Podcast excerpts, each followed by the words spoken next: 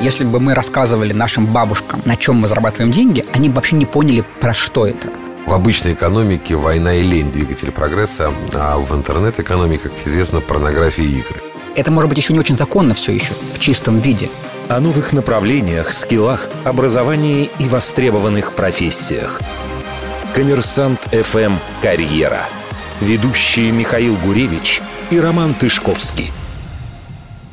Всем привет, меня зовут Михаил Гуревич, и я с огромным удовольствием сообщаю о возобновлении подкаста «Коммерсант Карьера». Честно говоря, думали возобновить его после пандемии. Казалось в марте прошлого года, что вот еще чуть-чуть она закончится, мы вернемся в нормальное русло, и все будет как прежде. Но пока конца к краю этой пандемии не видно, мы живем в некой новой реальности, а, в которой нам всем предстоит жить, работать, э, творить, э, реализовывать себя.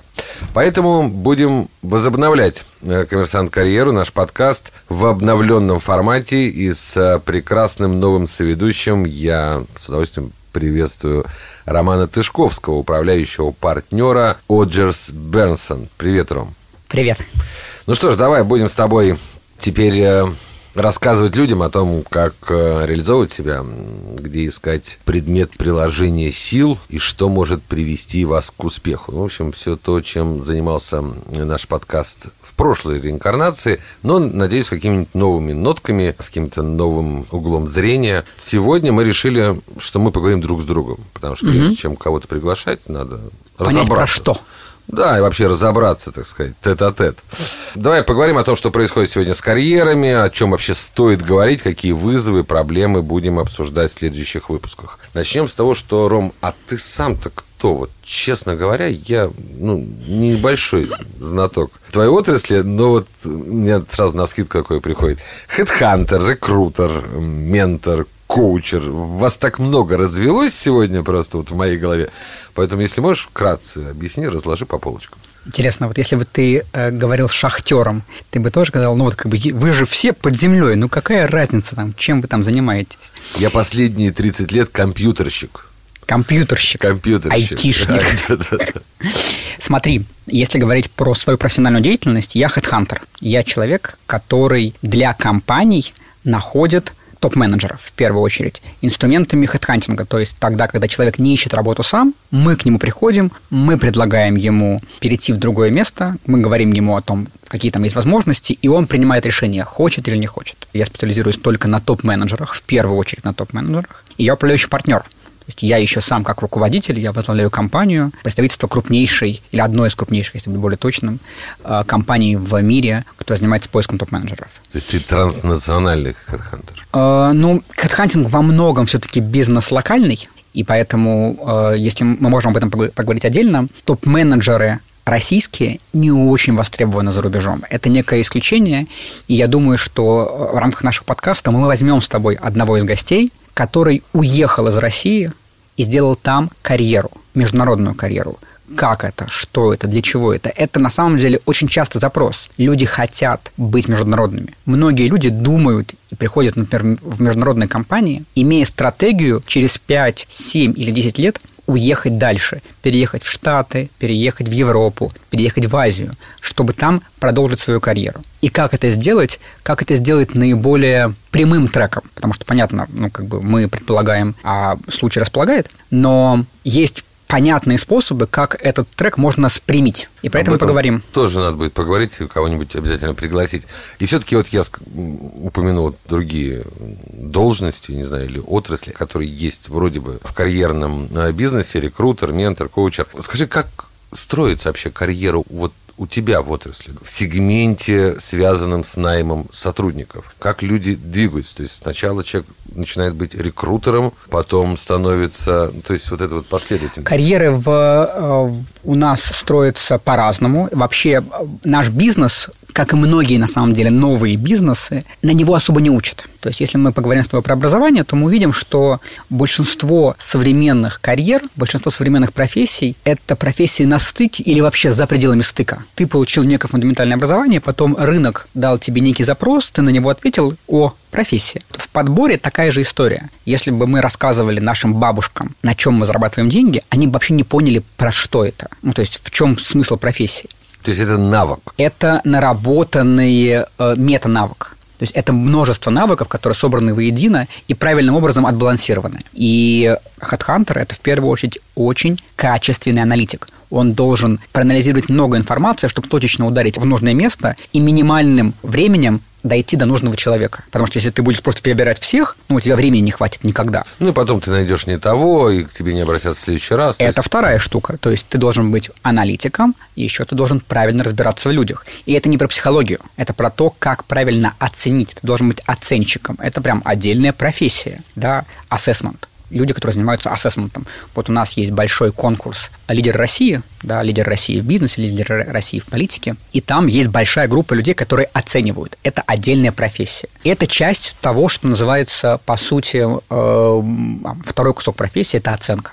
И третий кусок – это, э, если мы говорим про профессию, это сделка, потому что ты бизнесмен. Твоя задача – понять запрос клиента, запрос кандидата, запрос э, рынка, запрос, должности компании как таковой, потому что есть человек, который ставит задачу, а есть э, компания, и это разные субъекты, они не, не всегда тождественны. И вот эти все три вещи нужно соединить, нужно воедино собрать. Поэтому в нашей профессии, если мы говорим только про подбор, на самом деле профессия HR, HR она огромна. В ней человек начинает с аналитики, дальше он становится проектным менеджером, дальше он становится консультантом, то есть того, кого покупают уже за идеи, мозги, знания.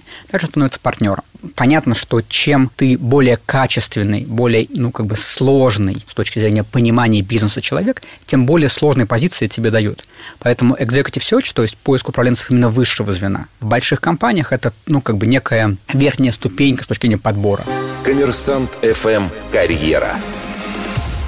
Мир идет к тому, что, э, с одной стороны, мы видим ну, как бы метавселенные, как, как рассказывает нам Марк Цукерберг, а с другой стороны, сложность становится такая, что в каждой профессии ты должен ну, очень узко разбираться. Вот, например, если мы возьмем профессию social media, еще пять лет назад ну, как бы был некий общий человек, человек, который отвечает за социальные сети. Сейчас это вообще отдельные профессии внутри, отдельные как бы такие лакуны. Отдельный человек, который занимается контентом, созданием этого контента. Отдельный человек, который занимается комьюнити, как бы и управляет теми сообществами, с которыми есть. Отдельно продюсер блогеров, продюсер тикток-блогеров, продюсер других, ну, в общем, вот эта часть.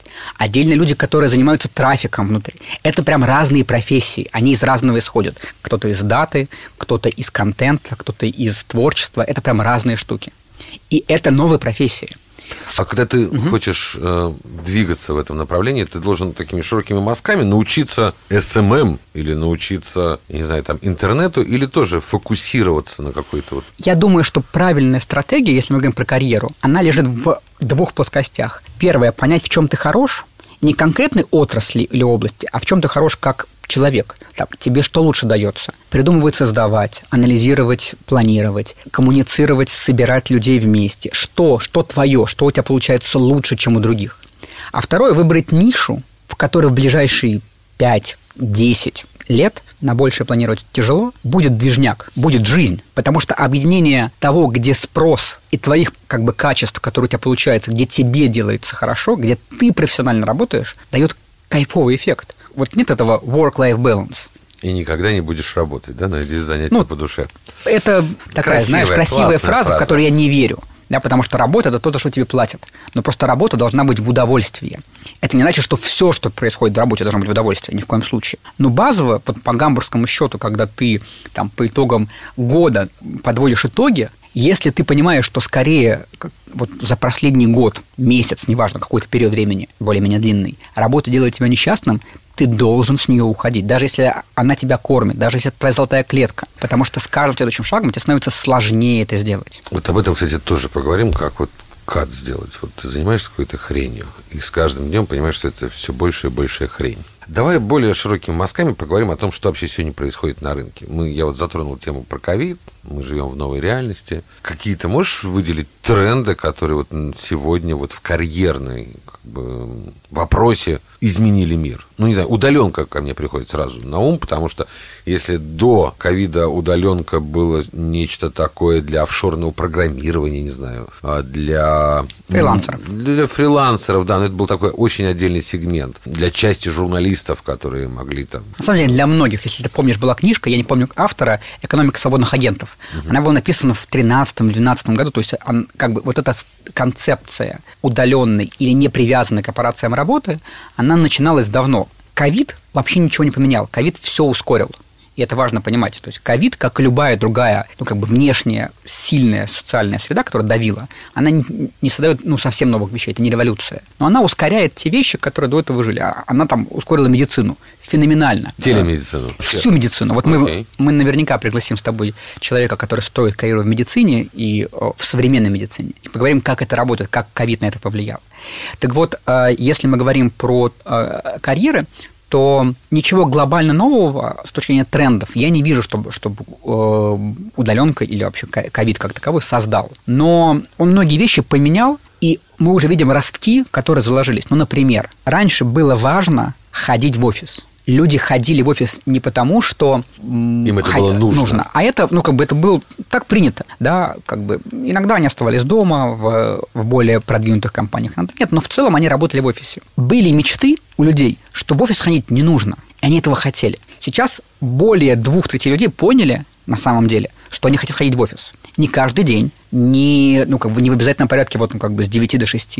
Но офис сейчас для многих стал привилегией. Выйти из дома, оставить детей и вот, ну, как бы весь твой быт где-то, соседи, которые сверху сверлят, собаку и все остальное. Пойти в офис, это стало как некой привилегией. белый человек. Как белый человек. Слушай, я когда-то в Израиле, значит, я долгие годы жил, и у меня был друг, который говорит, мечтаю, чтобы меня наняли на работу, где мне придется носить галстук.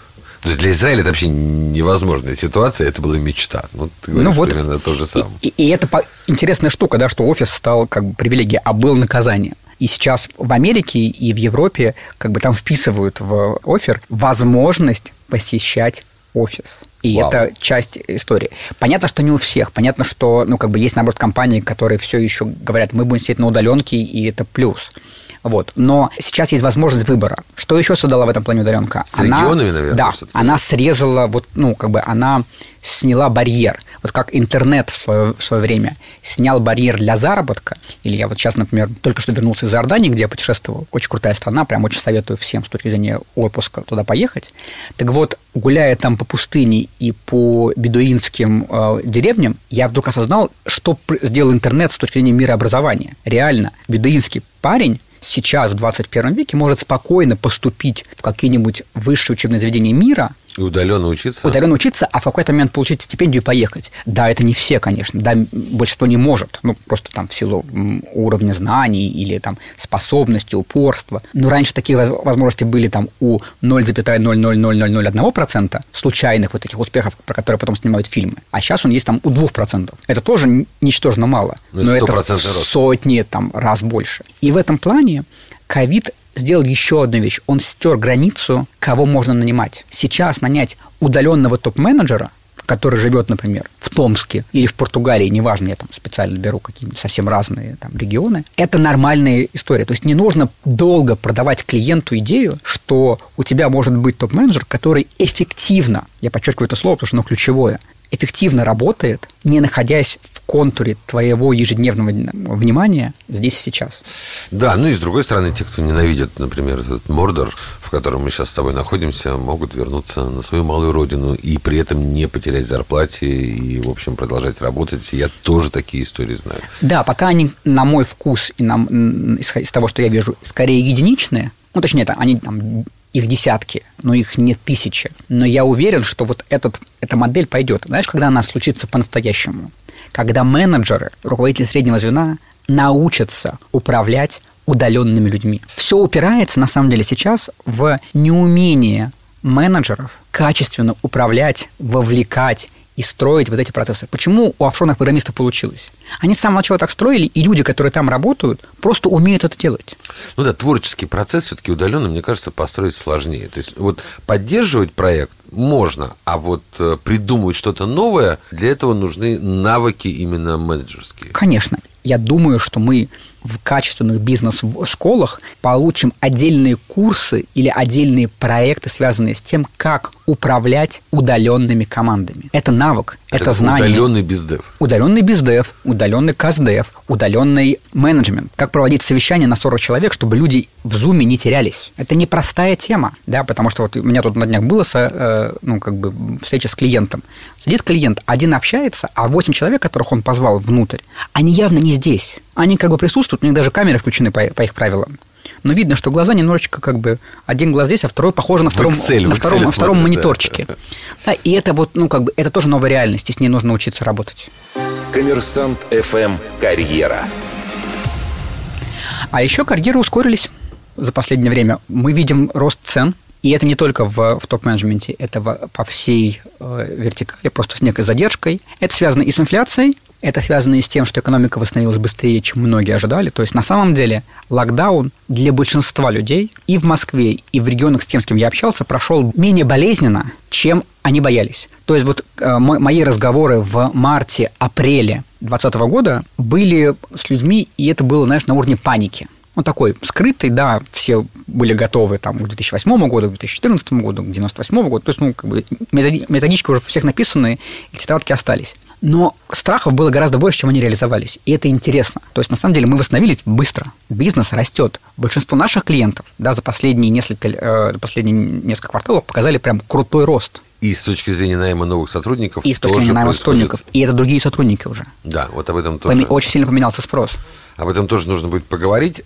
И еще один момент, который, наверное, тоже претерпел, в общем, изменения в последние месяцы. Вот мне, например, лично, правда, повезло, потому что в мои, там, условно говоря, 20 появилась новая отрасль интернет. Ну, просто появилась отрасль, ей нигде не учили, собственно говоря, поэтому карьеру нужно было начинать сразу. Вот, пожалуйста, компьютерщик, я же тебе говорил, да, вот. А ты чем занимаешься? А, он компьютерщик, он компьютер умеет включать чем я только не занимался в интернете. Сегодня все-таки есть какие-то такие вот направления, может быть, в связи с ковидом, может, в связи со временем, которые тоже позволяют сказать, о, это будет новая отрасль, не нужно ей учиться где-то просто потому, что негде, нужно ей заниматься и, соответственно, создавать там карьеры и расти и так далее. Не знаю, киберспорт, может быть. Да, конечно, есть. Конечно, за последние три года появилась куча новых отраслей, просто мы их не очень видим, и ты их не очень видишь. Во-первых, очень много профессий появляются в компьютерной отрасли, но это уже не, вообще не компьютерщики. Ну, то есть люди, которые не пишут коды. Да. Сейчас вообще, ну, как бы есть там, некая тенденция, что как бы людей, которые занимаются написанием кода, их будет все меньше и меньше, потому что ну, как бы уже есть платформы, которые сами код пишут код. будет писать метавселенная. Ну, понял, типа того. Вот. А ну, профессии вокруг этого, они прям, они будут создаваться. Еще раз, отрасль киберспорта, без сомнения – отрасль вообще компьютерных игр, которая феноменально растет, и она обгонит от, отрасль кино и телепроизводства. Это будет сращивание как бы э, Ну, Netflix уже заявил о том, что он будет игры распространять на своей платформе. Конечно, да. но это как бы э, сейчас поход в сторону просто дополнительной монетизации, потому что у Netflix есть очень большое давление со стороны конкурентов Disney+, и других конкурентных игроков. Но базово, конечно, мы будем видеть, как, как в этой индустрии появляются все новые, новые, новые истории. Да, опять же, на стыке. И если ты сейчас понимаешь, что ты устал заниматься тем, чем ты занимаешься, и переходишь в эту новую отрасль, да, возможно, ты начнешь в ней, в ней сначала, но это будет отрасль, которая растет с такой скоростью, что ты уже сможешь в ней сделать гораздо больше, чем сейчас. Такой карьерный серфинг. Карьерный серфинг. И таких отраслей много. Телемедицина, вот сейчас принимаются законы, которые позволяют это делать. Уже сейчас наш с тобой один общий знакомый занимается дистрибуцией медицинских девайсов на территории, в том числе России, которые делаются в Израиле и в других странах. И это девайсы, которые полностью меняют вообще идею медицинского подхода. Ты как врач как врач тоже, оказывается, можешь работать на, на удаленке и делать это не хуже. Часть моих знакомых реально лечились от ковида с удаленными врачами. Они лечились с помощью, в том числе, ну, как бы, постоянных э, девайсов, которых врачи мониторили, да, правильно корректировали их лечение и так далее. Это может быть еще не очень законно все еще в чистом виде, но это уже начинает работать. Да, всегда сначала появляется серая зона, а потом она выходит в, в, в светлую зону. Да, тоже, тоже верно. В общем, об этом, вот о том, какие новые возможности, новые карьеры, новые отрасли появляются, обязательно будем говорить. Мне просто пришло на ум эта вот мысль, что говорили, что а, в обычной экономике война и лень двигатель прогресса, а в интернет-экономике, как известно, порнография и игры. Тоже двигатель прогресса. А теперь еще и пандемия. И пандемия, да. Мы не сможем э, не поговорить еще о двух вещах. Значит, во-первых, про реальный сектор. Потому что, когда мы говорим про карьеры, вот заметьте, в основном это интернет, реклама, киберспорт. То есть что-то такое виртуальное. Но при этом реальный сектор, реальная экономика, она же как бы остается. Там что-то происходит. Она не просто остается, она феноменальным образом растет. И если ты посмотришь, например, на портфель наших заказов или заказов наших конкурентов, любимых нами, ты увидишь, что огромное количество позиций в новых элементах экономики находится в промышленном секторе, в аграрном секторе, в строительном секторе, в, в FMCG, то есть в реальном секторе экономики. Они являются сейчас гораздо больше потребителями инноваций, внедрений, новых историй, новых процессов, продуктов, концепций, всего остального, чем цифровые компании, которые были созданы как цифровые. Они инвестируют огромные деньги в иногда удачно, иногда неудачно, в создание новых проектов они развивают новые отрасли. Если мы посмотрим на, так,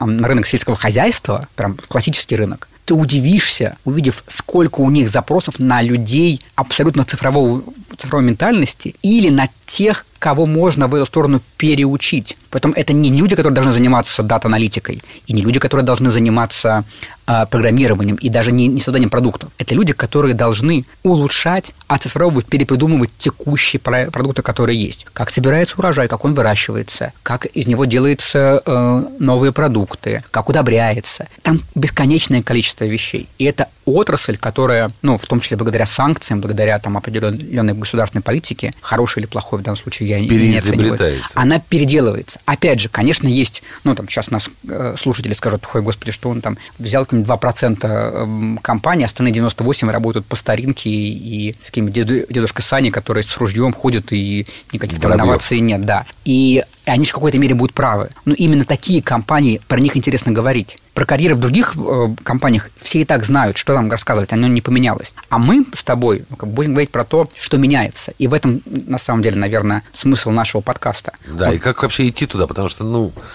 я работаю в агрохолдинге. Это, ну, звучит, в общем, не так секси. Как сделать так, чтобы сегодня это звучало секси? Это, да, это прям, прям вопрос, и его нужно обсуждать. И последний, но, как это, list not last. Возраст. Мы как-то обычно всегда, во-первых, э, делим традиционно вот на 20-25, 30-35, 45 плюс.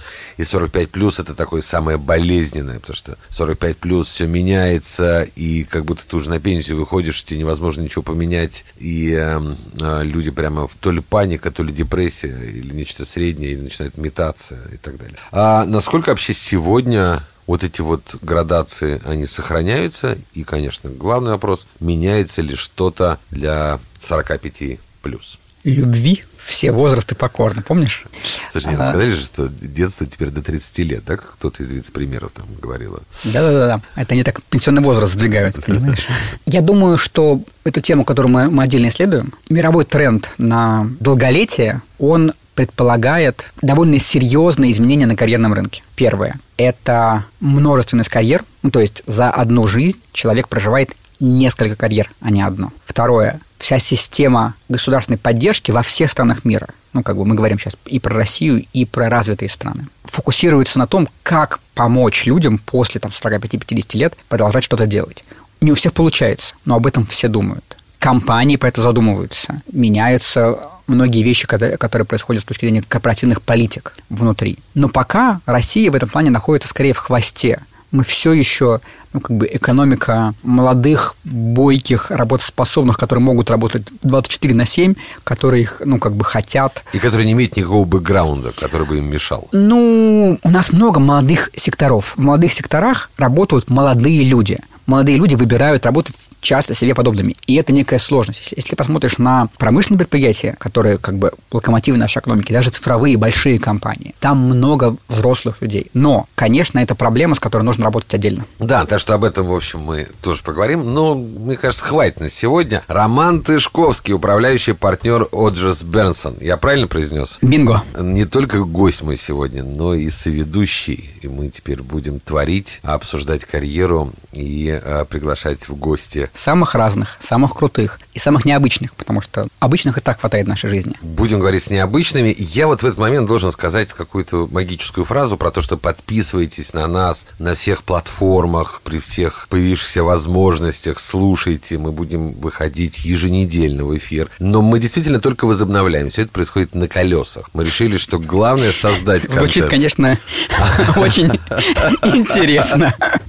Да, как бы то ни было, в общем, мы э, только в начале возобновления пути. Ищите нас, подписывайтесь, э, слушайте, реагируйте, комментируйте. Это «Коммерсант Карьера». Услышимся ровно через неделю. Пока. Счастливо. О новых направлениях, скиллах, образовании и востребованных профессиях. Коммерсант ФМ «Карьера».